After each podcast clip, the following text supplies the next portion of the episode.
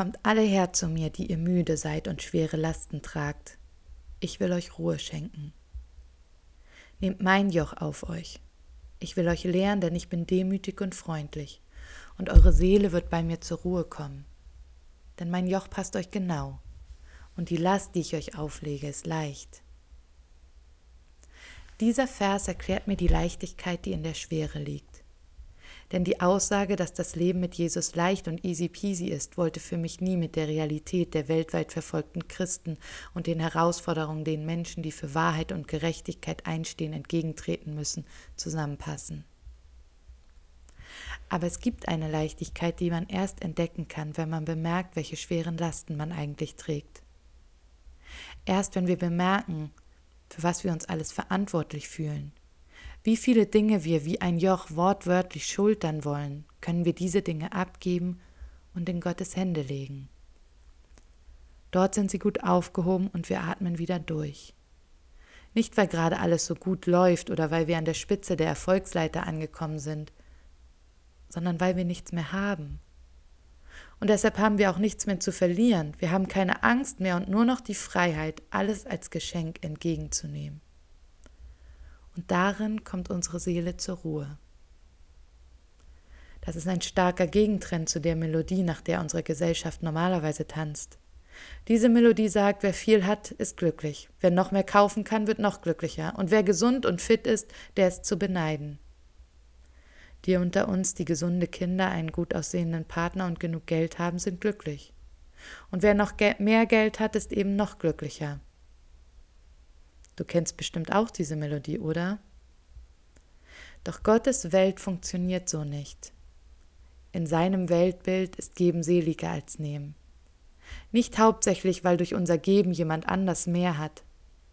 Vielleicht ist das Geben so selig, weil es das Loslassen beinhaltet. Beim Geben öffnen wir die Hände und machen uns frei. Ich möchte dich ermutigen, lass die Leere zu. Lass dich auf die nächste schmerzhafte Stille der Wüste ein.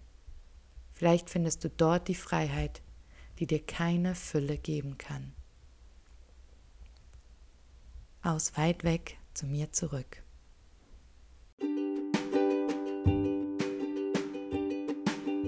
Du sehnst dich nach Inspiration, bist immer wieder auf der Suche nach guten christlichen Büchern, Autoren, Kreativen und Leitern Du hast Lust auf interessante Persönlichkeiten, die sich öffnen und dir einen Blick in ihr Inneres erlauben. Du willst alles, nur keine Oberflächlichkeit. Du möchtest richtig deepen Talk in fröhlicher und authentischer Atmosphäre. Oh, dann bist du hier genau richtig. Ich bin Sarah Keschkaran und ich nehme dich mit auf eine gemeinsame Reise. Unterwegs zu uns.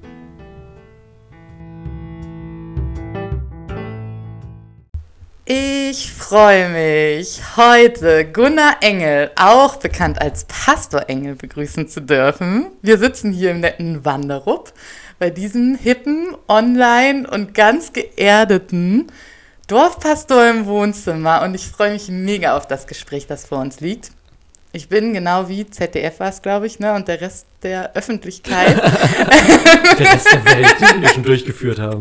Auf Gunnar aufmerksam geworden, als er wegen Corona äh, zu Hause bleiben musste und ein Golfcaddy äh, sich geschnappt hat, einen Lautsprecher draufgeschnallt hat und ähm, hier durch sein Einzugsgebiet der Kirche gefahren ist und den mobilen Abendsegen zu den Leuten gebracht hat. Und heute bin ich hier, weil wir über unsere Bücher sprechen wollen. Man könnte meinen, dass mein Buch über die Reise, die ich auf dem Weg nach Äthiopien vollzogen habe, und das Leben meines Pastors aus Norddeutschland nicht viel gemeinsam haben. Aber ihr werdet staunen. Herzlich willkommen ähm, bei Unterwegs zu uns mit Gunnar Engel und Sarah Keschkaran und unseren Büchern Follower und Weit weg zurück. Zu mir zurück. Guck mal, mein eigenes Buch muss ich noch lernen. Hi Gunnar, Hi. ein Privileg, heute auf deinem Sofa zu sitzen. ich freue mich, dass du hier bist. Richtig toll. Richtig schön. Also du bist ja wohl ein großartiger Typ mit diesem mobilen Abendsegen. Ähm, ich habe zwei Fragen. Wie kamst du darauf und was verschlägt einen Menschen wie dich der dem Auftreten nach auch genauso in New York City, London oder wenigstens Hamburg zu Hause sein könnte. nach Wanderup. Ja, sollen wir mit der Wie bin ich hergekommen Frage anfangen? Ja. Weil dann ist es chronologisch quasi. Dann weißt du, worauf es hinausläuft. ähm, ich bin, also ich habe ganz normal Theologie studiert. Bin dann, ähm, um Pastor zu werden. Und bei uns in der Landeskirche, also ich bin ein lutherischer Pastor in der, in der Landeskirche, die Nordkirche ist das hier oben. Und bei uns läuft das dann so, dass man irgendwann fertig ist mit seiner Ausbildung, also mit dem Studium und mit dem Vikariat, sozusagen mit dem praktischen Teil. Und dann kommt natürlich irgendwann die Frage, so, wie geht's jetzt weiter? Mhm. Also irgendwann kommt der Tag, da fängt man in der ersten Gemeinde als alleine Pastor sozusagen an. Und das läuft bei uns mit einem kleinen Personalgespräch tatsächlich. Also ganz, ganz ordentlich deutsch-bürokratisch trifft man sich da, sitzt in einem Raum so eine halbe Stunde. Und dann kommt die Frage, ja, was stellen Sie sich so vor? Und dann hat man so bestimmte Marker gibt es. Also will ich lieber alleine arbeiten oder Teamfarmt oder lieber Stadt oder lieber Land? Also das oder ganze Stelle oder lieber. Und du wolltest ganz alleine niemanden sehen. Am besten ohne Menschen habe ich angekreuzt. Geht, ist geht immer das? gut als Pastor. Haben die gesagt, nee, ohne Menschen geht nun nicht. Ach und dann habe ich, okay, dann habe ich nochmal weiter überlegt, habe gesagt, okay, ich gehe auch aufs Land, also ich komme von einem kleinen Dorf, kleiner als hier sogar noch. Habe ich gesagt, nee, Land ist okay, aber es wäre total nett, wenn eine Stadt in der Nähe ist, dass man auch mal so ein bisschen rauskommt, weil das ist mir auch wichtig so. Ich habe gesagt, ähm, Land ist okay, wenn Flensburg, Kiel oder Hamburg gut erreichbar in der Nähe sind, bin ich happy. Dann ist das Gespräch vorbei und man ist so schlau wie vorher und kriegt dann ungefähr einen Monat später kriegt man Post und da steht dann drin, herzlichen Glückwunsch, packen Sie Ihre Koffer, es geht nach Wanderup. Weil intern wird dann sozusagen geguckt, okay, er möchte gerne das und das. Was haben wir denn an freien Stellen tatsächlich gerade da? Weil du kannst nur eine Stelle kriegen, wo tatsächlich gerade keiner ist. Und diese Gemeinde hatte zwei Jahre keinen Pastor, bevor ich gekommen Ach, bin. krass. Ja. Und ähm, dann habe ich hier vor gut etwas mehr als vier Jahren, hatte ich dann irgendwann hier sozusagen am 1. Juni 16 meinen ersten Tag. Und, so dann hast du den gelandet. ersten Sonntag und kein Mensch weiß, dass die Kirche offen ist. Doch, das, Oder das, wird das angesagt? das wird vorher angesagt. Also Okay. das ist ja, also die Gemeinde war nicht so überrascht wie ich. Also im Endeffekt, die Gemeinde wusste nicht vor mir, dass ich herkomme, aber die hatten sich ein halbes Jahr vorher sozusagen auch bereit erklärt, hey, wir nehmen auch jemanden, der gerade erst seine erste Stelle kriegt. Ach, die Gemeinde gab es trotzdem. Ja, ja, genau. Nur ohne die, Pastor. Das wird halt nicht zugemacht dann, Okay, sondern das wird dann okay, okay. ehrenamtlich oder mit Vertretung so, ich sag mal, über Wasser gehalten. Also es ist nicht das Normale, was dann passiert, aber es wird so geguckt, okay, so die, die Grunddinge müssen wir trotzdem irgendwie gewährleisten können und das wurde auch gemacht. Ähm, und dann kam irgendwann die Frage, hey, wir haben bald wieder Leute, die fertig sind, die auf die erste Stelle sollen. Habt ihr Bock davon einen zu nehmen? Weil das ist natürlich auch was anderes. Also kriegst du jemanden, der das seit 20 Jahren macht oder jemanden, der gerade seine erste Stelle Ah, anfängt. Hat beides Vor- und Nachteile am. Ende des Tages so. Ähm, und die haben gesagt, nee, machen wir. Und dann haben wir uns hier getroffen und lieben gelernt. Schön. Und dann gingen die Kirchen zu, Corona, und du dachtest, wo ist der Golf? Genau. Ja, dann ging es tatsächlich so, dass von ja, relativ einen Tag auf den nächsten es ja hieß, okay, das war der letzte Gottesdienst. Ab nächsten Sonntag gibt's keinen mehr. Das war tatsächlich so. Ich glaube, Montag oder Dienstag gab's eine E-Mail. So, jetzt ist, jetzt ist fertig. Ähm, und dann sind wir dazu übergegangen, dass wir direkt am ersten Sonntag ähm, haben wir Online-Gottesdienste gemacht, also Livestreams und sowas, Wohnzimmergottesdienste. Und das, weil ich ja so ein bisschen Technik schon am Start hatte, das ging relativ fix, aber ich habe so überlegt, okay, aber irgendwie, das reicht mir nicht. Also das ist schon, und ich habe auch viele Leute hier im Ort erreicht, auch wo man dann erst überlegt, hat, okay, was machen wir mit den älteren Leuten und so. Aber die sind, das Geile ist ja, sobald die Enkelkinder haben, haben die WhatsApp. Weil die Enkelkinder, die wohnen irgendwie in Berlin oder weiß der Geier wo. Das heißt, Oma hat ein Smartphone mit WhatsApp, damit die Fotos ankommen. Und ähm, das heißt, dass die waren relativ schnell mit dabei und haben auch die Wohnzimmergottesdienste geguckt und all sowas. Aber ich wollte halt Hammer. gerne noch was machen, was hier vor Ort ist. Und ja, dann habe ich mir halt so einen großen Lautsprecher organisiert und mh, jemand hier aus dem Ort, privat, der hat so einen Golf Caddy, elektrisch angetrieben. Ich habe gefragt, können wir den vielleicht haben? Ja, hier, nimm, kriegst du, solange du willst. Äh, Cool. Und dann bin ich, ich glaube, drei oder vier Monate jeden Freitag hier durch den Ort gefahren, bei Wind und Wetter. Nee, einmal, einmal habe ich ausfallen lassen, weil hier wirklich Sturmflut quasi war. Ähm, bei Wind und Wetter. Und am Anfang war es ja noch so, wir durften ja nicht mal ähm, sagen, wo ich halte, weil das wäre ja als Veranstaltung nachher durchgegangen. Ach also ich habe so. auf Facebook und mit, äh, mit so WhatsApp-Rundnachrichten und so die Route bekannt gegeben. Ich habe gesagt, ich fahre um 19 Uhr da los und fahre dann hier die Straßen lang und da Ach, bin ich, das krass. ist der, da, da höre ich auf sozusagen. Und dann irgendwie jeden Freitag, also so vier verschiedene Mhm. Routen gab's, dass das so einmal im Monat durchtauscht alles. Und dann haben die Leute tatsächlich an den Gärtenzäunen, an den Straßenecken gewartet, dass ich vorbeikomme, so. Weil die wussten, okay, er kommt die Route lang, wir wissen nicht genau wann, aber. Und dann habe ich immer so ein bisschen stark. versucht zu sammeln, trotz Abstand, aber dann hatten wir immer so Gruppen mit so irgendwas zwischen 30 und 40 Leuten und dann irgendwie 10 Stationen an einem Abend. Und dann war ich auch müde danach. ja, oh, mich hat das so begeistert, als ich das gehört habe. Und dann war ich noch mehr begeistert, als ich dein Buch gelesen habe. ähm, Follower heißt es ja. Ähm, und du sagst, du hast häufig gebetet, hier bin ich, sende mich. Mhm. Ähm, das ist ja teilweise auch ein gruseliges Gebet. Du sagst ja selber auch, du bist ein Kontrollfreak. Also du sitzt gerade noch einem gegenüber. Ich ja, habe das auch schon mal gebetet. Und jetzt hast du darüber ein Buch geschrieben. Sag mal, was macht dieses Gebet mit dir? Also die, die Hintergrundstory, womit das Buch ja auch quasi losgeht, mhm. ist ähm, eigentlich so eine Geschichte von Kontrollverlust, was mir gar nicht leicht fällt. Mhm. Also ähm, sowohl, also ich glaube, wahrscheinlich sind die meisten Pastoren irgendwie Leute, die auch gerne mal zumindest in einem positiven Ding gerne die Kontrolle über Dinge haben und viele Menschen wahrscheinlich, aber ich mhm. sag mal, wenn man im Zweifel ist es halt oft so, dass wenn du Pastor in einer Gemeinde bist, dass am Ende, wenn keiner die Entscheidung trifft, dann musst du die treffen mhm. sozusagen. So, also es landet am Ende viel bei dir und es ist auch in meinem sonstigen alleine, wenn ich meine YouTube-Sachen mache oder so, mhm. ich gebe das nicht aus der Hand, sondern ich drehe da, also ich überlege mir das, ich drehe das, dann schneide ich das und das, was hochgeladen wird, ist das, was ich da möchte. Mhm. So. Ähm, ja, und dann habe ich mich irgendwann vor. Zum Glück musst du nicht im Team arbeiten in einer Großstadt. Oh, Glück, ey. Entschuldigung. ja, und irgendwann vor drei Jahren war das ungefähr, habe ich mich dann eines Nachts in der Notaufnahme wiedergefunden, weil gar nichts ja, mehr ging. Krass. Und ähm, ich dann auch erstmal in so ein, ja, so ein bisschen wie in so einem Alien-Film. Also Corona gab es noch nicht, sonst hätte ich ein paar mehr Vergleiche gehabt in dem Buch, aber in so einem Isolierzimmer quasi. Die Leute mhm. sind nur so mit Einmalanzügen da reingekommen.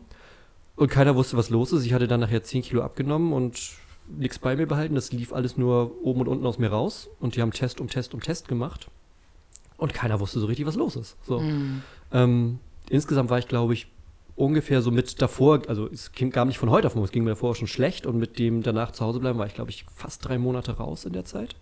Ja. Ähm, und das war wirklich so dieses Ding, wo ich gelernt habe und auch in der Zeit danach dann, wie das Buch dann eben auch weitergeht, mhm ähm, dass ich nicht nur lernen muss, Kontrolle abzugeben, sondern dass ich das bei Gott tatsächlich, das ist der Ort, wo ich es lernen kann und mhm. wo es mhm. nicht nur, wo ich es lernen kann, sondern wo ich es lernen muss. so, wo ich, also zu lernen, ja, Hingabe ist so ein Wort, mhm. was ich in, in dem Buch an einigen Stellen benutze. Tatsächlich offen zu sein, mich hinzugeben und ähm, es okay ist, wenn ich nicht den großen Plan für alles habe, mhm. sondern ich kenne jemanden, der hat den großen Plan für alles.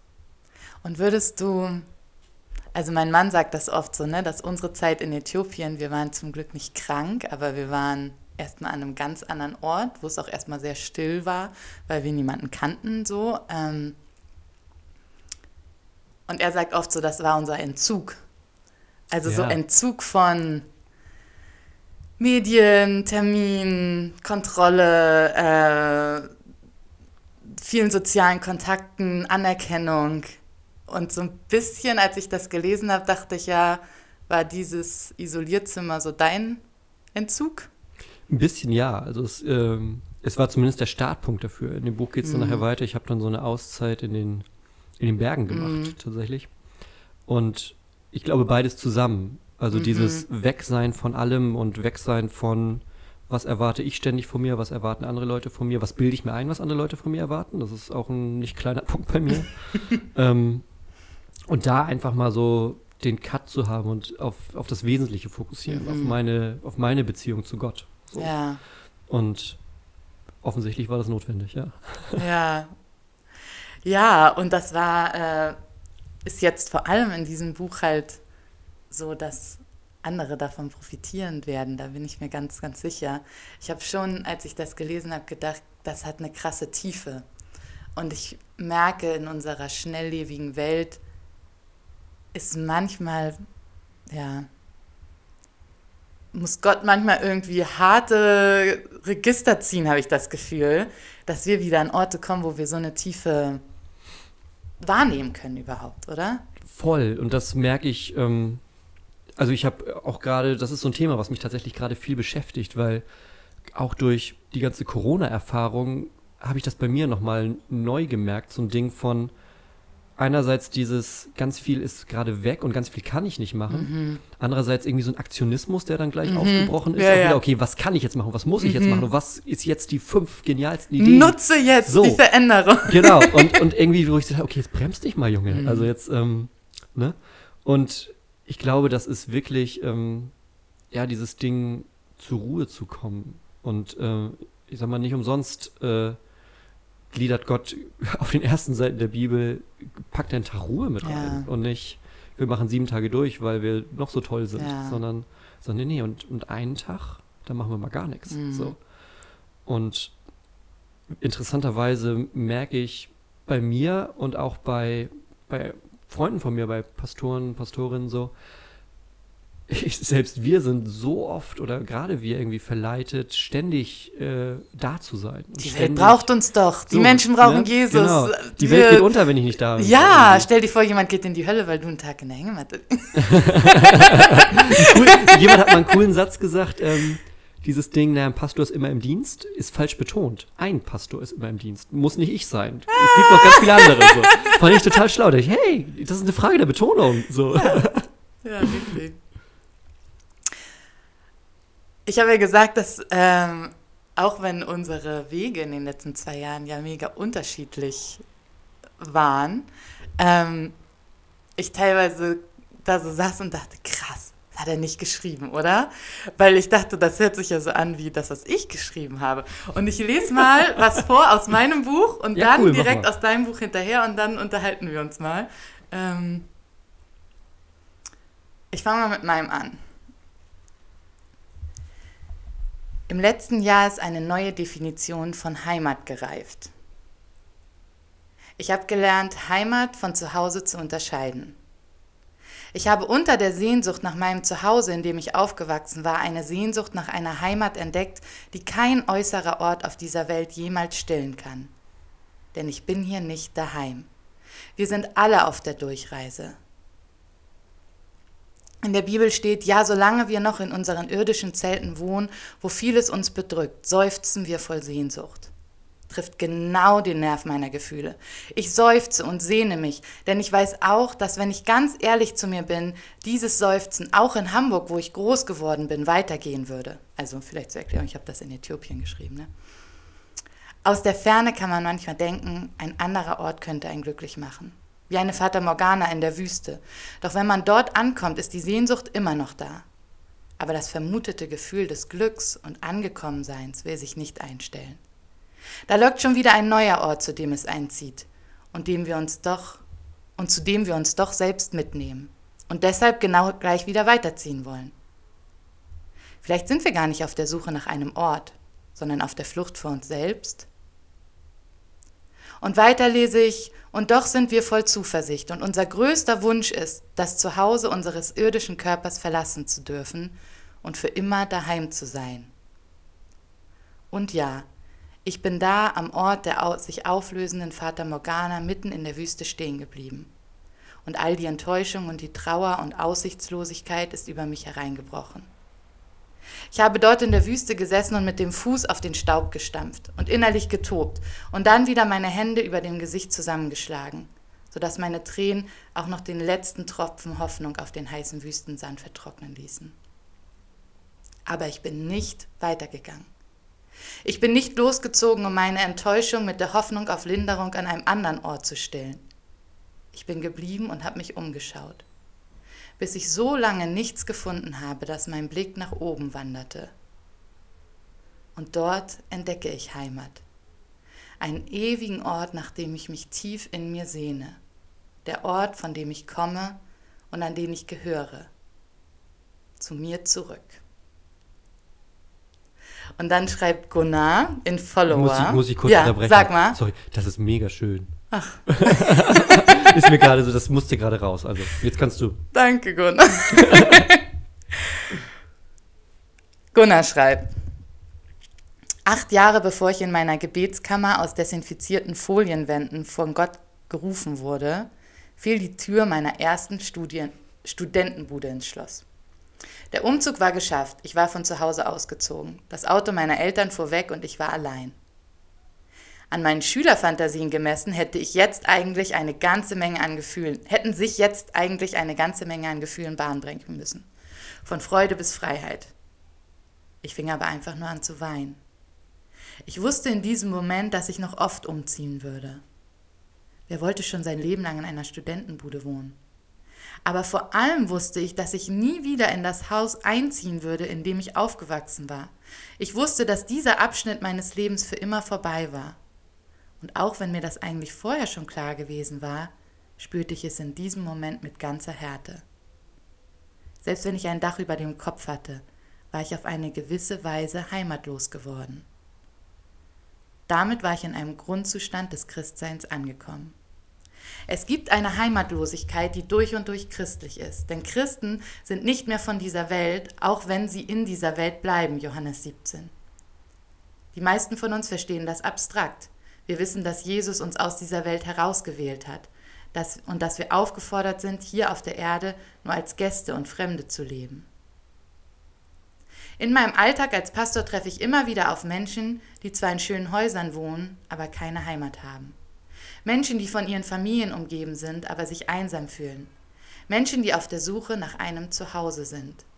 Nach einer Heimat, die nur Gott ihnen zeigen kann. Dieser Weg beginnt außen und führt zwangsweise immer weiter nach innen. Und als ich das gelesen habe, dachte ich, verrückt. Das ist so anders, ne? Aber das ist auch so ähnlich. Ja. Ähm, was meinst du damit, dass dieser Weg, Heimat zu suchen, außen beginnt und weiter nach innen führt? Also das spiegelt so ein bisschen was von der Erfahrung wider, die ich gemacht habe. Also komprimiert irgendwie in den letzten Jahren, aber auch davor eigentlich schon, wenn ich ehrlich bin. So dieses, ähm, woran definiere ich, wo ich zu Hause bin? Woran definiere ich Heimat? Das ist irgendwie erstmal ein Gebäude, das sind Menschen, das ist alles, was so rundherum ist. Dann sind es die Dinge, die ich mache, meine Aufgabe, meine Hobbys, wie ich meine Zeit verbringe. Und je genauer ich mir das irgendwie angeschaut habe, umso mehr habe ich gesehen, okay, aber nichts davon ist irgendwie ewig, nichts davon mhm. ist irgendwie, wie stellt man vielleicht unterschiedliche Weise fest, brechen Dinge weg, wenn es hart wird. Der eine oder andere Freund geht oder man verliert das Haus oder muss umziehen mhm. oder was auch immer so. Ähm, und die, dieser wirkliche Kern von Heimat, das wirkliche, da bin ich wirklich nicht nur zu Hause, sondern das mhm. ist meine mhm. Heimat, das ist wirklich der Ort, mhm. an den ich, an den ich gehöre, wo ich mich fallen lassen kann, wo ich ähm, nichts beweisen muss, wo ich mhm. wirklich einfach nur da sein kann. Ähm, das habe ich im Endeffekt nur bei Gott gefunden. Mhm. Und das ist so dieses von, ich schaue alles rundherum an so und, und suche meinen Ort, um dann zu realisieren, ich werde ihn da nicht finden bei diesen mhm. ganzen Dingen. So, vielleicht für eine Zeit, vielleicht für einen Moment, vielleicht in einem bestimmten Bereich, vielleicht in einer bestimmten Beziehung, aber immer nur stückhaft. Mhm. Und dieser richtige Ort, an den ich gehöre, die richtige Heimat, das richtige Zuhause, das ist in meiner Gottesbeziehung. Mhm. Ja, ich habe das genau so erlebt, dadurch, dass ich so entwurzelt wurde, in dem nach Äthiopien hm. gehen. Mhm. Ähm, und erlebe aber jetzt, wo ich das lernen durfte, so eine krasse Freiheit. Weil wenn deine Heimat nicht an einen Ort gebunden ist, ne? Und nicht an einen Menschen und nicht an einen Job oder an eine Art, dich selbst zu definieren oder so, dann, dann ist dir ja alles möglich dann kannst du ja in Wanderup oder in Addis Abeba oder in, keine Ahnung, Shanghai oder ja. du kannst ja. ja. überall, zu Hause ist ja noch ein viel zu schwaches Wort. Also genau. du bist ja überall beheimatet. Ne? Das ist halt das Coole daran, ja. das ist sozusagen die, das ist, war für mich auch so, das ist die, das Realisieren sozusagen aus dem erstmal feststellen, okay, irgendwie ist es das ja alles erstmal nicht. Also mhm. ja erstmal war es für mich negativ. Also es war nicht so, dass ich gesagt habe, ey cool, ähm, hast du ja auch eben vorgelesen. Der Moment mhm. war nicht, ich bin zu Hause ausgezogen, ey geil, jetzt steht mir alles offen, sondern der Moment mhm. war, ich bin zu Hause ausgezogen, was mache ich jetzt eigentlich? Ja, das ist so. erstmal schmerzhaft. Genau. Ne? Und das ist in den anderen Bereichen hat sich das auch irgendwie repliziert, aber das Ding war, ähm, dadurch, dass ich das irgendwie realisiert habe oder immer noch realisiere, Stück weit, ähm, macht das ganz neue Horizonte sozusagen auf. Also ich bin nicht an einen Ort gebunden, ich bin nicht an eine, eine Sache gebunden, sondern ich habe einen Gott, an den ich mich klammer. So, Mhm. und dann gehen wir, gucken wir mal, wie es weitergeht. Oh, wie stark. Ein Gott, an den ich mich klammer. Das habe ich, das hab ich ein bisschen bei Luther geklaut. Luther hat mal so ein Zitat gesagt, ähm, es geht, äh, also es, es ist jetzt nicht O-Ton so, ne, aber ähm, es ging darum, ne, wie, wie Luther seinen Glauben, selbst wenn er in dem Mhm. tiefsten Zweifel, in der tiefsten Tiefe seines, also wenn er den schlimmsten Tag seines Lebens Mhm. hat, dann weiß er, er hat trotzdem einen starken Jesus, der, der sagt, wenn es in den Himmel geht, ja okay, hier der Typ, der sich an mich klammert, den nehmen wir auch noch mit.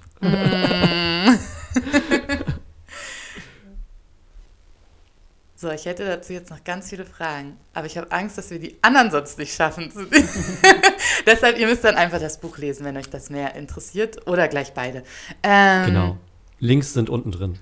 Stimmt richtig. doch, oder? Ja, und ich sag's auch nochmal am Ende. und wir verlosen das nochmal. Also ihr Das kommt ist- da das- nicht dran vorbei Das ist mein, das ist mein, mein YouTube-Satz. Die Links sind unten drin. Ähm, ich bin nämlich so begeistert von äh, dir als Person und deiner Arbeit und auch diesem Buch, weil du so authentisch und das finde ich auch tatsächlich nochmal stark, dass du als Mann ähm, so authentisch bist. Ähm, in der Öffentlichkeit auch noch, äh, finde ich großartig. Und dann bist du auch noch echt mutig, finde ich. Also du sagst da Sachen in dem, schreibst äh, Sachen in dem Buch. Ähm, ja, die sind mutig. Und eine davon ähm, ist das Thema, sich selbst zu. Nee, das ist es noch nicht. Guck mal. ich wollte noch vorher was anderes vorlesen. Auch über sich selbst zu lieben. Da reden wir noch drüber. Ähm, ja, jetzt war die Einleitung halt für, das, für die nächste Frage, ne? Wir können die auch schieben. Ich, ich, ich sag mal, ich gebe dir, geb dir ja gerade wieder Kontrolle ab. Du hast, das, du hast die Fragenreihenfolge, aber hey. Ja, das ist das Blöde mit der willst. Kontrolle. Nein, nein, wir reden erstmal darüber, ob Jesus uns genug ist. Okay. Ja? Ja. Ja? Okay. Ähm, und ich lese erstmal was vor. ähm, auf jeder Bergwanderung, du bist ja danach wandern gegangen, ne? Nach dem Genau, Krankenhaus ja. wandern. Also nicht direkt im Anschluss, das Mhm. hätte ich glaube ich nicht geschafft, weil Ja. der Rucksack wahrscheinlich mehr gewogen hat als ich zu dem Zeitpunkt, aber ein klein, also gutes halbes, dreiviertel Jahr später war das, ja. Also im Buch drei Minuten später. Nächste Seite, Wanderung. ähm, auf jeder Bergwanderung kommt irgendwann der Tag des Abstiegs. Für mich begann dieser auf der Spitze. Das war der höchste Punkt, den wir erreichen konnten. Ganz oben war ich schließlich ganz unten angekommen. Der Tag, über den ich auf der Wanderung die Gedanken schweifen lassen. Den Tag über hatte ich auf der Wanderung die Gedanken schleifen lassen. In den letzten Tagen hatte ich gelernt, dass die Berge genau dafür gedacht waren. Der Fokus auf den nächsten Schritt, um nicht zu stürzen, nahm all meine Gedanken ein. Es war kein Platz für anderes. In meinem privaten Umfeld fiel es mir schwer, über mein Innerstes zu reden. Noch schwerer fiel es mir in meinem beruflichen Umfeld. Im Normalfall ist der Pastor der Mensch, der sich die Sorgen und Probleme der anderen anhört und nicht andersherum.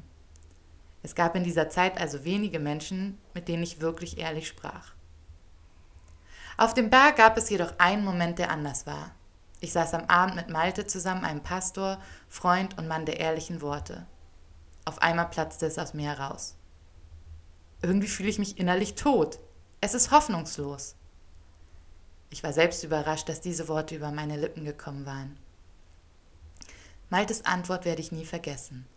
Und ich habe sie seitdem schon an mehr als nur einen Menschen in einer ehrlichen, ähnlichen Situation weitergegeben. Ich glaube, dass du nicht hoffnungslos bist. Wenn du völlig hoffnungslos wärst, würdest du aufhören, auf das zu vertrauen, was du tun kannst und auf das vertrauen, was Jesus am Kreuz für dich getan hat. Malte fügte noch eine Frage hinzu. Bist du sicher, dass Jesus dir reicht? Bäm. Damit hat er ins Schwarze getroffen. Mein Problem war nicht, dass ich keine Hoffnung hatte. Ich hoffte auf viele Dinge. Gesundheit, Glück, neuen Lebensmut, Selbstvertrauen. Ich hoffte auf Dinge, die nicht Gott sind. Meine eigenen Fähigkeiten, mein Ansehen, finanzielle Sicherheit. All diese Dinge füllten die Lücke aus, die, in meinem Herz, die ich in meinem Herzen mit mir herumtrug. Und wenn die Götzen, auf die ich gehofft hatte, nicht wie versprochen lieferten, geriet ich in Panik. Nach außen hin hätte ich das nie gesagt, aber es war so. Es ist einfach auf etwas anderes als Gott zu hoffen. Und genau aus diesem Grund stellt sich uns die Frage, reicht mir Jesus? Das war, äh, also Malte ist, ein, ist auch Pastor in Hamburg und ähm, der ist ein krasser Typ. Hm, Malte, wo bist du? ich, kann, ich, ich kann Kontakt vermitteln. Sehr gut. Gut. Ähm, er hat übrigens auch gerade ein Buch rausgebracht. Hm. Name? Äh, Im Zweifel für Gott. Habe ich gesehen. Richtig guter das Titel. Das ist Malte. Das ist Malte. Das ist der Malte. Wir waren zusammen auf dem Berg. Ist crazy Geschichte tatsächlich. Das, da geht das ja, also wir kennen uns schon, wir kannten uns schon vorher, aber das ist so eine Szene, die prägend ist irgendwie. Und wir saßen tatsächlich ähm, im März. Ich weiche jetzt ein bisschen von der Frage aus, aber ich antworte gleich noch. Nee, nee. Erzähl. Frei weg von der Leber. Im März, lass mich mal nicht lügen jetzt, 9, nee, 9, März 19 müsste das gewesen sein, saßen wir zusammen in Ratzeburg im Predigerseminar, also im Pastoralkolleg. Das ist so ein altes Kloster umgebaut. Und da hatten wir beide so eine Woche aus, also wir machen viel Auszeiten, so klingt das jetzt gerade, aber da saßen wir beide in, der, in, in, dieser, in so einem kleinen Bibliotheksding mit so offenliegenden Balken und alles alt und ehrwürdig irgendwie, beide mit unseren Computern. Und haben an den Strukturen von unseren jeweiligen Büchern gearbeitet, tatsächlich. Das war total Stark. cool. Dann immer so in der Pause, okay, was hast du jetzt? Ja, ich habe so und so, ich überlege so und so. Und dann hier so, so, was meinst du? Ja, klingt cool. Guck mal, ich habe das und das. Und dann haben wir uns das immer gegenseitig Richtig erzählt. So. cool. Und ähm, Malte ist wirklich so ein Typ, und das ist, so, so laufen Gespräche mit ihm tatsächlich häufig, dass er so das, also wenn ich, wenn ich Seelsorge brauche, ist er auf jeden Fall einer, der auf meiner Liste steht. Weil, ähm, also ich habe so, habe ich ja auch gesagt ja. In, dem, in dem Stück, es ist jetzt nicht so, dass ich hier durch den Ort renne und sage, oh, mir geht's so schlecht, wer kann sich mal mit mir unterhalten? Das, Ja, ja, klar. ähm, einerseits, weil ich meine richtig dicken Freunde kann ich an einer Hand abzählen. Also ich bin jetzt auch nicht der Typ, der irgendwie 50 Freunde hat oder sowas, sondern ich halte den Kreis irgendwie klein auch. Aber ich glaube, auf Dauer wäre das als Dorfpastor jetzt auch nicht das Schlauste auf der Welt zu machen. So. Mal ganz Ich davon weiß gar abgesehen. nicht, ob es möglich ist. Das also, vielleicht auch, ne, ja. mein Mann ist ja auch Pastor. Wenn der in den Raum kommt, sogar Gleichaltrige und häufig als Scherz, ne, sagen, hallo Pastor Babak. Hm. Und es ist, es geht jetzt schon über zehn Jahre, ne? Für Das- dich bin ja. ich Babak. So, Ja, das, Ähm, ist, das ist hier genauso. Du sprichst ja auch nicht jedem sonst. Hallo Doktor, hallo Ingenieur, so, ne? Aber als Pastor, du betrittst den Raum und du bist Pastor, auch in den Augen aller. Ja, ja, also hier gibt es sozusagen verschiedene, bei uns auf dem, auf dem hier Schleswig-Holstein auf dem Land gibt es sozusagen vier Stufen. Äh, es gibt ähm, Hallo Herr Pastor. es gibt Hallo Pastor Engel. Manchmal es gibt so dieses Zwischending, das ist ganz süß, das machen auch Kinder von der Kinderkirche und so. Oft, die nennen mich Pastor Gunnar. Das finde ich auch ganz niedlich. Ähm, ich sage denen auch, ihr könnt ruhig Gunnar zu mir sagen und beim nächsten Mal wieder Pastor Gunnar. Und dann gibt es eben Leute, die mich Gunnar nennen. So. Aber ne, so 3 zu, 3 zu 1 so ungefähr. ähm, ja, und, und äh, dieses Gespräch mit Malte da, das war wirklich, ähm, ja, und diese Frage, ne, reicht dir Jesus? Und hättest du über die in jeder anderen Situation gestellt, natürlich. Und dann hätte ich dir fünf dogmatische Dinge ja, aufgezählt, das warum, singst du doch jeden warum, Sonntag in warum der Jesus, Kirche. genau, warum Jesus, ne, ich bin doch Experte dafür, warum Ja. Jesus für alles reicht und gar kein Problem so, ne? Aber irgendwie durch diesen Weg, das ist jetzt nicht das erste Kapitel in dem Buch, da kommt ja ein bisschen was vorher noch, durch diesen Weg, den ich da hinter mir hatte, war diese Frage jetzt richtig in Schwarzer getroffen, wo ich so dachte, ey, scheiße. Ja, und irgendwie merken wir doch erst, wie sehr uns Jesus nicht reicht, wenn mal all diese anderen Sachen nicht mehr funktioniert haben, oder? Genau das, ja. Das war wirklich so ein Moment, wo ich, also in dem Moment, selbst in dem Moment, als ich da saß, hat mich das so, erst- war erstmal so Abwehr. Also Ich dachte, natürlich, so, ne? Aber Das nimmst du dir raus, Ja, mich so. das zu fragen. Ich Und- bin Pastor, Entschuldigung. und, und, aber gleichzeitig war das so, dass genau da das dann angesetzt hat, wo ich dachte, okay, da muss ich jetzt mal ein bisschen drüber nachdenken. Da, da, der, der Gedanke ist noch nicht fertig. Also es ist jetzt nicht damit getan, dass ich sage, natürlich, anderes Thema. So. und was würdest du heute sagen? Reicht dir Jesus mehr als da auf dem Mhm. Berg? Er reicht mir mehr und trotzdem merke ich, dass ich zwischendurch Gefahr laufe, es anders zu versuchen. Und wie kultivierst du das in deinem Leben, dass dir Jesus reicht? Ähm, indem ich äh, mich immer wieder sozusagen darauf zurückziehe. Das Schöne ist ja, man wird Erfahrungen ja nicht los. So, das heißt, ich nehme das, was ich da hatte, das nehme ich mit. Und ähm, da bin ich wirklich dankbar für, so Mm. schräg die ganze Geschichte auch losging. Ähm, und einmal das.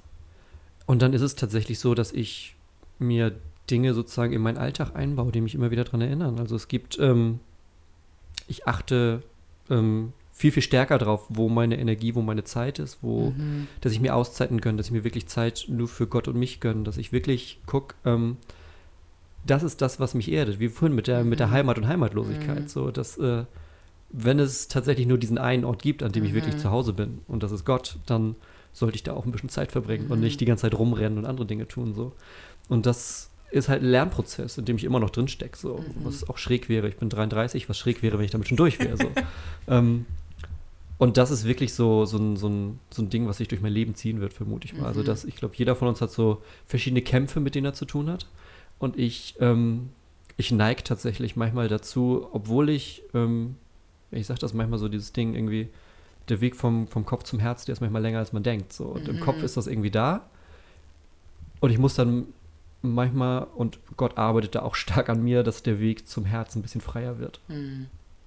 Ja, ich glaube, du bist da, also ich weiß nicht. Ich glaube, den Menschen, der sagen kann, Jesus reicht mir 100 Prozent, Punkt, der lügt oder oder ist Jesus persönlich. ja, also ich meine, das ist ja der Kampf, den wir alle irgendwie kämpfen, aber ich habe das Gefühl, dass wenn wir nicht mal an Orte kommen, wo eben uns das so bewusst wird, dass uns dann dieser Kampf halt häufig gar nicht gar nicht bewusst ist. Ja. Ne? Und wir sind ja, ich meine, biblisch in guter Gesellschaft. Ja. Ne? Petrus bei der Verhaftung dreimal verleugnet. Ja. Thomas glaubt es nicht, bis er die Hand in die Wunde legt. Also das ist ja. Ich, und ich glaube tatsächlich, gerade so in einem, in einem, ich, ich, ich, es ist immer so schwierig, mit irgendwie so Labels zu arbeiten, aber in jetzt so vielleicht eher so frommeren Milieu oder sowas, mhm. ist das auch irgendwo ein Tabu. So ja. zu sagen, okay, ich habe so ein bisschen, ich bin mir gerade nicht so ganz sicher, ob, wenn ich ganz, ganz ehrlich bin, ob mir das reicht. Mhm. So.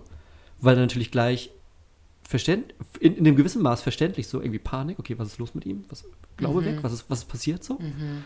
Ähm, und dann schlage ich die Bibel auf und sehe am laufenden Band Jona, der in die falsche Richtung läuft, absichtlich. Ja. Äh, Petrus, der es dreimal verleugnet. Thomas, der, die, der den Finger in die Wunde legen muss. Ähm, wo du ständig Leute hast, die sagen, hey, ich schaff's nicht aus mir heraus. So, das ist das ganze Ding an dieser Jesus-Sache.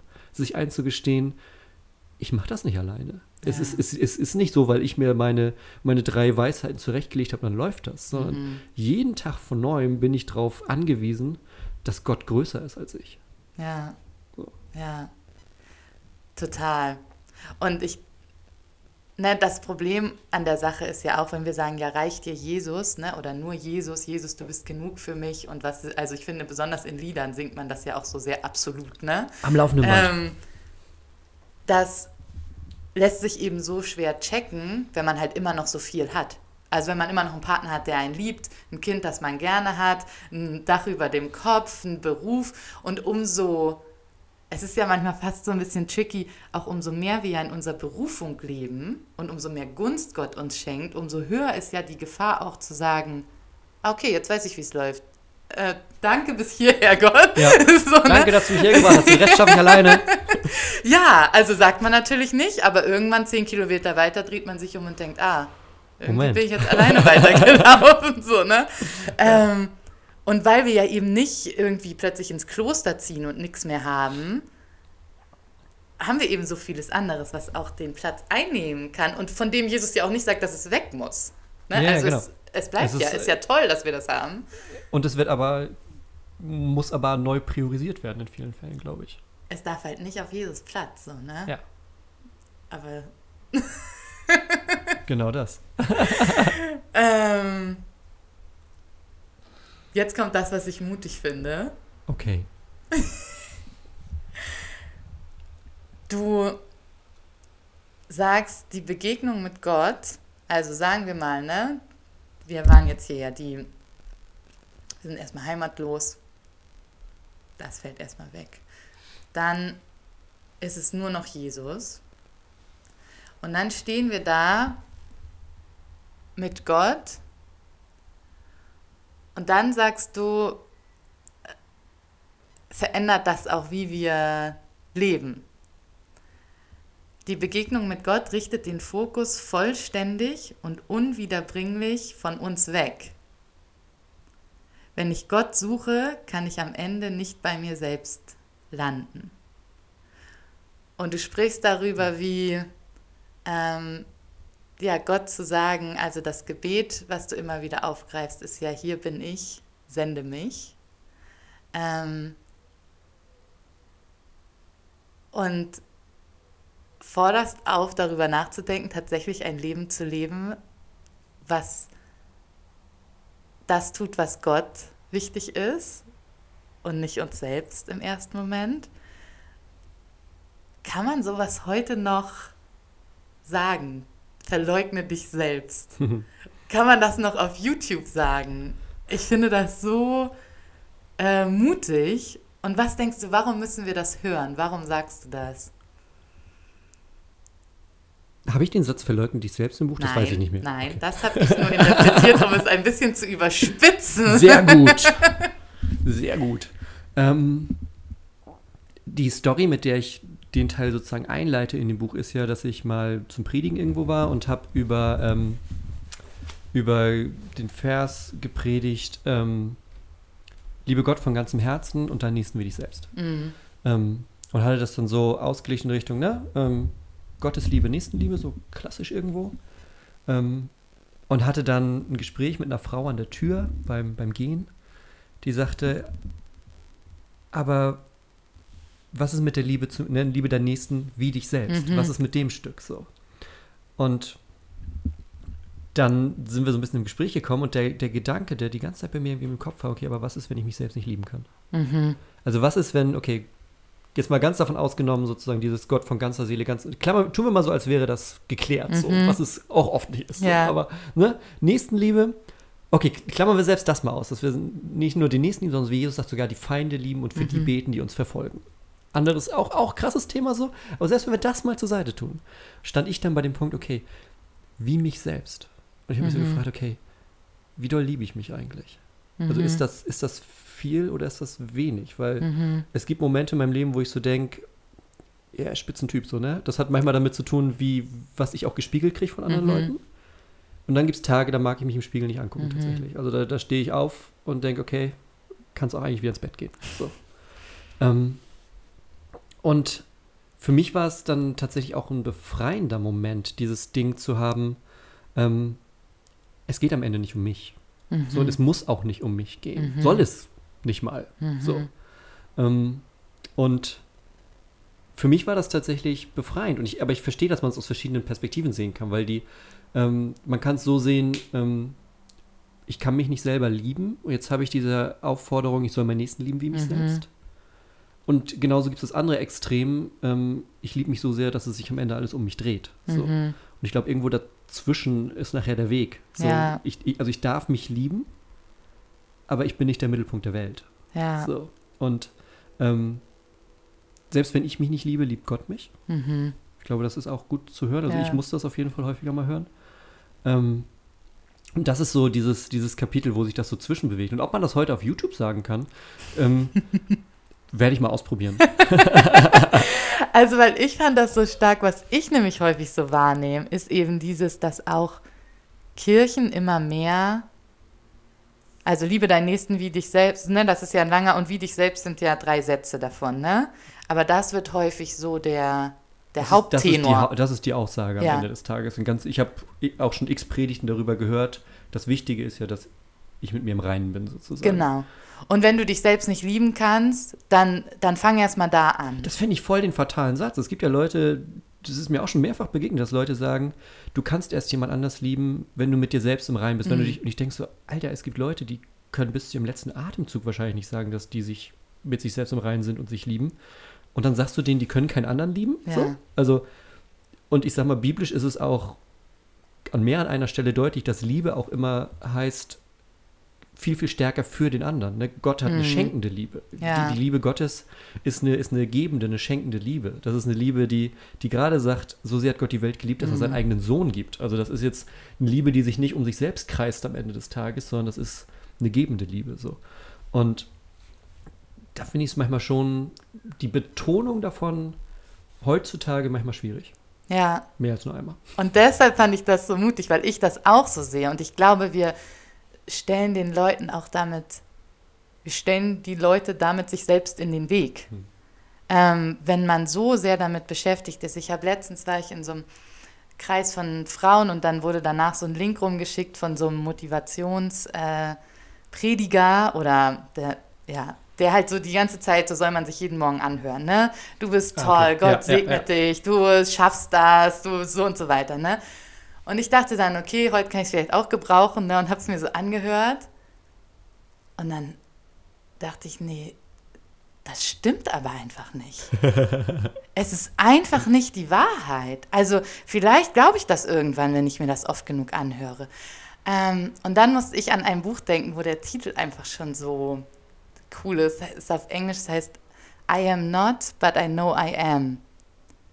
Und mhm. das zweite I am steht halt für diesen Namen, den Gott sich oft gibt. Ja. Ich bin. Also, ja. ne, ich bin nicht, aber ich kenne, ich bin. Das ist cool. Ähm, und darin habe ich viel mehr Frieden und Freiheit gefunden. Zu sagen, ja, ich bin nicht geduldig, toll, erfolgreich. Manchmal bin ich das aus Gnade, aber ähm, das, dem werde ich nicht gerecht, so, ne? Mhm. Aber ich kenne den, der all das ist. Ja. So, ich habe Zugang zu dem, der all, alles ist, was ich mir wünsche. So. ähm, und daran musste ich denken, als ich das bei dir gelesen habe und dachte so, ja, im ersten Moment hört es sich vielleicht herausfordernd an. Du bist nicht das Wichtigste oder wenn du Gott folgst, dann landest du nicht bei dir selbst. Aber im zweiten Moment, und das meinte ich auch mit dieser Tiefe am Anfang, ist es eigentlich das Befreiende. Das war, also für mich ist es das auf jeden Fall. So, und ich, ich hoffe tatsächlich, dass andere Leute das auch so erleben, wenn sie es vielleicht lesen, aber dass tatsächlich das für mich das Befreiende ist. Es es hängt nicht an mir. So. Mhm. Und selbst wenn Tage da sind, wo ich mich nicht im Spiegel angucken kann, ist das in Ordnung. So. Mhm. Weil es wäre schräg, wenn es jeden Tag, also wenn es diese Tage nicht gäbe. So, weil das ist Teil unseres Menschseins in dieser Welt. Mhm. Ja, ja, stark. Wir müssen jetzt zum Ende kommen, ne? Ich Schon? könnte hier noch 100 Jahre mit dir reden. Das machen wir im zweiten Teil irgendwann. Ja. Aber wir machen jetzt. kurz, kurz überlegt, ja, okay. Na gut. Du, nee, ich habe gerade gedacht, ah, oder machen wir einen langen ersten Teil. Ich habe nämlich eine, ähm, habe ich mal gefragt, also ich habe so eine Umfrage auf Instagram gemacht, äh, wie lang soll ein Podcast sein? Und dann haben alle gesagt, ja, 20 Minuten. ich dachte, uh, das ich nicht. Alter, in 20 Minuten habe ich die Einleitung durch. genau. Und dann haben mir aber andere gesagt, nee, also Podcast, die höre ich so nebenbei. Ich höre ein, da reden die immer, bis sie fertig sind. Die Krass. machen einfach einen Podcast und sagen, wir reden, bis wir fertig sind. Und dann äh, dauert das auch mal anderthalb Stunden. und sie sagt, ich habe mir jede Folge angehört. Okay, krass. Und gerade habe ich gezweifelt, weil ich kurz dachte, reden wir jetzt, bis wir fertig sind? ich kann noch einen Kaffee machen. ich ende normalerweise mit so einer kleinen Fragerunde. Okay, cool. Ähm, aber heute nicht. Okay, auch cool. du kriegst die Fragerunde jetzt und dann lese ich nämlich zum Abschluss ähm, einen Teil aus deinem Buch noch weiter am Ende, als mhm. wir bis jetzt gekommen sind, ähm, der mich total bewegt hat. Also, gibt es noch einen offenen Traum in deinem Leben? Viele. Also, ähm, ich bin ich bin eher so, das ist vielleicht, was ich euch gelernt habe bei diesem ganzen Kontrollding ich plane gar nicht mehr so weit voraus. Also mm. ich, ich, ich erlaube mir zu träumen. So. Weil ich weiß eh nicht, was kommt. Also das, wenn ich was gelernt habe, dann das. ähm, also es gibt noch, ja, es gibt noch den einen oder anderen Traum. Familie kann ruhig noch größer werden. Ähm, ich glaube, so was so Kirchendinge, so das typische Kirchenstrukturding, da sind auch noch ein paar Dinge möglich. Also da, ich habe noch ein paar, paar Träume habe ich noch. Vielleicht noch das eine oder andere Buch. Yeah! Guck mal, zweite Folge steht schon. Ähm, wenn morgen das Ende aller Zeiten wäre, was würdest du heute noch machen? Einen Apfelbaum pflanzen. Das hat Luther gesagt. Beende den Satz. Ein gutes Gespräch ist mit Kaffee verbunden und heute mit Mikrofonen und ehrlich vor allem. Also ich, ich mag also ich mag auch Smalltalk, aber Smalltalk reicht mir nicht. Also ich, mm. ich mag auch, wenn, wenn man also wirklich über Gott und die Welt redet. So. Mhm. Und nicht smalltalkig, sondern wenn man in einer Situation zusammensitzt und merkt, okay, hier hier können wir beide offen sein und Mhm. über was reden. So, das sind für mich am Ende des Tages oder nicht nur am Ende des Tages, das sind die Gespräche, an die ich mich auch viel Mhm. zurückerinnere. Also da habe ich teilweise, dass mir ganze Sätze sozusagen präsent sind und wenn das drei Jahre her ist, Mhm. aber wenn das ein Gespräch war, wo ich gemerkt habe, okay, hier connecten wir Mhm. gerade wirklich, weil wir über ein Thema reden oder weil wir gleiche Erfahrungen austauschen oder uns gegenseitig irgendwie beistehen bei Dingen. So, Mhm. das sind, das sind so die Dinge, was für mich ein echt ein gutes Gespräch ausmacht. Stark. Da haben wir eine ähnliche Ansicht. Ähm, drei inspirierende Personen für dich. Kannst du Ähm, zwei. Drei inspirierende Personen für mich, die heute noch leben oder ist egal? Egal. Ähm, Aber nicht Jesus, Gott und der Heilige Geist. erwischt. Ich hatte letztens war ich in einem Podcast, da sollte ich drei Bücher am Ende nennen, aber ich durfte nicht Bibel sagen. Das war Ja. auch gemein. Das ist einen Pastor ganz schön herausfordernde Fragen heute. Ähm, in beliebiger Reihenfolge. Mhm. Ähm, gerne tatsächlich Martin Luther. Ich bin jetzt nicht so der größte Luther-Typ aller Zeiten, so, aber ähm, so den, was der durchgemacht hat mit diesem festen Vertrauen. Ähm, ich mache das nicht, weil ich am Ende der tolle Typ Mhm. sein will. Ich mach da, er war ja sogar dagegen, dass das Ding am Ende lutherische Kirche heißt. Das Mhm. fand er ganz schräg so. Ähm, aber so mit diesem festen Gottvertrauen zu sagen, okay, das, ich kann nicht anders. Das ist der Mhm. Weg, den ich zu Mhm. gehen habe. Das ist wirklich so inspirierend für mich. Also der auf jeden Fall. Ähm, dann nehme ich gerne ganz groß über die Konfessionsgrenzen auch hinweg Johannes Hartl tatsächlich inspiriert mich. Mm. Ähm, weil der, ich finde, der kann auf eine Art zu Menschen reden, die, die mich beeindruckt. Also ich würde Mhm. gern so reden können wie der. Mhm, stark, wenn man so jemanden hat. Ähm, und jemand drittes, Anni. Also meine Frau ist das für die, die es nicht wissen. Ähm, weil ja, die ist, die ist, äh, die sorgt auch immer gut dafür, dass ich, ähm, wenn ich ganz unten bin, ein bisschen aufgebaut bin oder wenn ich frustriert bin. Anni sagt immer, Frust ist meine Superkraft. Weil immer, wenn ich frustriert bin, dann geht es erst richtig los und sie ist dann aber die, die notwendige Person sozusagen, um das Ganze auch ein bisschen in, in, in konstruktive Baden zu lenken. So, sie sagt ey, jetzt hör mal auf rumzujammern, sondern denk doch mal nach, wie man das ändern könnte. So. Stark. Das ist, das ist Anni. Ja, ich durfte sie gerade kennenlernen beim Kaffee machen in der Küche. Ganz angetan. Das klingt jetzt voll äh, patriarchal. Ich habe den Kaffee gemacht. Während Gunnar den Kaffee machte, konnte ich mich richtig gut mit seiner Frau unterhalten. Ja, das stimmt. Gunnar, der Dorfpastor. Ja, äh, geh mal in die Küche, mach Kaffee.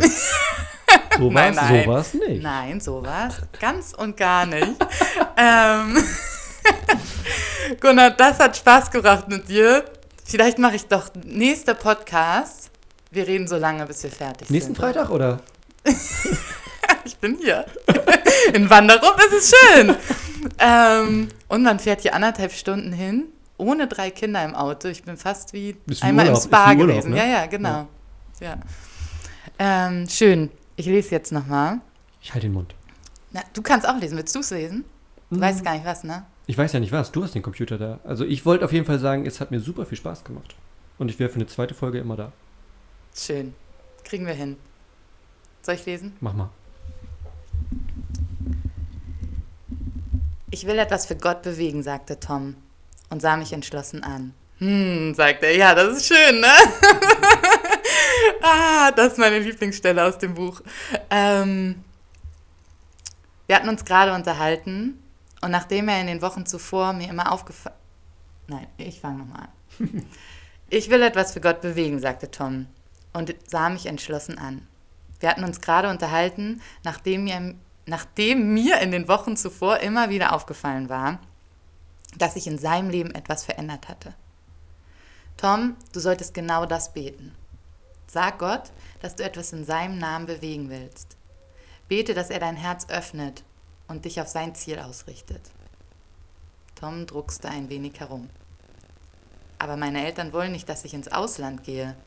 Ich soll mich erst entscheiden, was ich studieren möchte oder welche Ausbildung ich machen will. Er seufzte. Ich habe das Gefühl, dass ich mich Gott damit in den Weg stelle. Was, wenn er mich in Afrika braucht und ich gerade in der Berufsschule sitze? Ich war mir ziemlich sicher, dass Gott auch dieses Problem lösen können. Würde lösen können. Blieb aber ernst. Ich kannte diesen Eifer nur zu gut aus meiner Jugend und aus meinen aktuellen Gebeten. Was machst du morgen Nachmittag? Nach der Schule habe ich Zeit. Sehr gut. Dann kommst du um 15.30 Uhr zu mir. Ich habe einen Missionsauftrag für dich. Zwar nicht Afrika, aber mindestens genauso wichtig.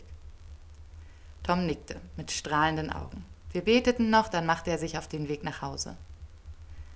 Am nächsten Tag stand er sogar ein bisschen überpünktlich vor der Tür. Er hatte seine Bibel unter den Arm und sah zu allem entschlossen aus. Wir stiegen in mein Auto und fuhren zum Altenheim.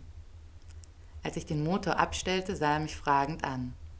Wolltest du lieber Flyer in der Fußgängerzone verteilen? fragte ich. An diesem Tag leitete ich einen Gottesdienst. Tom platzierte ich in der letzten Reihe auf einem Stuhl. Ich gebe zu, ich wollte seine Bereitschaft testen, auch dann für Jesus zu leben, wenn Nachfolge für ihn nicht bedeutet, als großer Glaubensheld in Afrika das Evangelium zu verkünden. Ich wünschte mir, dass er früh lernte, dass Gott mindestens genauso in den kleinen Dingen anwesend ist. Aber gleichzeitig hatte ich den starken Eindruck, dass Gott eine Überraschung für ihn geplant hatte. Gerade als der Gottesdienst losging, rollte ein älterer Mann mit Rollstuhl neben Tom und nahm seine Hand. Er hielt während des ganzen Gottesdienstes in der letzten Reihe. Er hielt sie während des ganzen Gottesdienstes. Ein Monat später gingen Tom und ich wieder ins Heim und es spielte sich das gleiche Spiel ab, Monat für Monat. Tom saß in der letzten Reihe und der Mann im Rollstuhl kam und hielt seine Hand.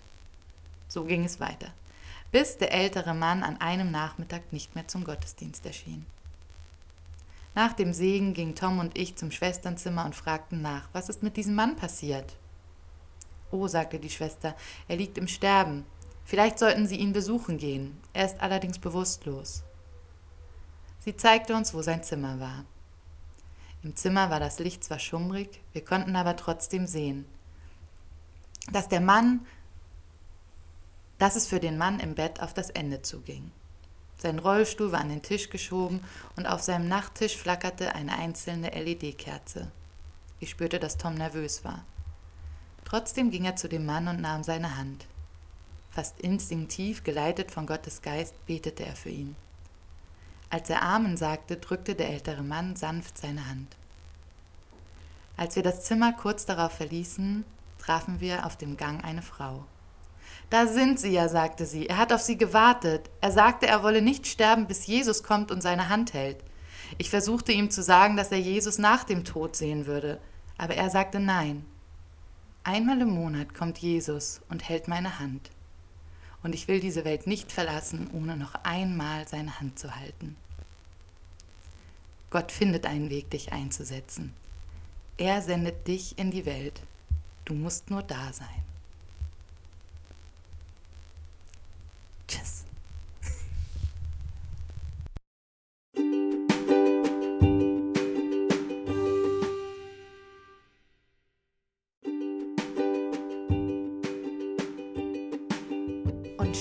Unsere gemeinsame Zeit zusammen wieder vorbei. Du kannst dich schon auf die nächste Folge freuen, denn alle zwei Wochen kommt eine neue Episode von Unterwegs zu uns raus. Danke, dass du heute dabei warst. Alle Links zu Produkten, Büchern und Gästen findest du in der Beschreibung. Und ich freue mich sehr, wenn du den Podcast weiterempfehlst. Schreib mir auch gerne eine Nachricht, wenn du Gäste vorschlagen möchtest oder dich bestimmte Themen interessieren. Wir bleiben gemeinsam auf dem Weg unterwegs zu uns. Bis zum nächsten Mal, deine Sarah.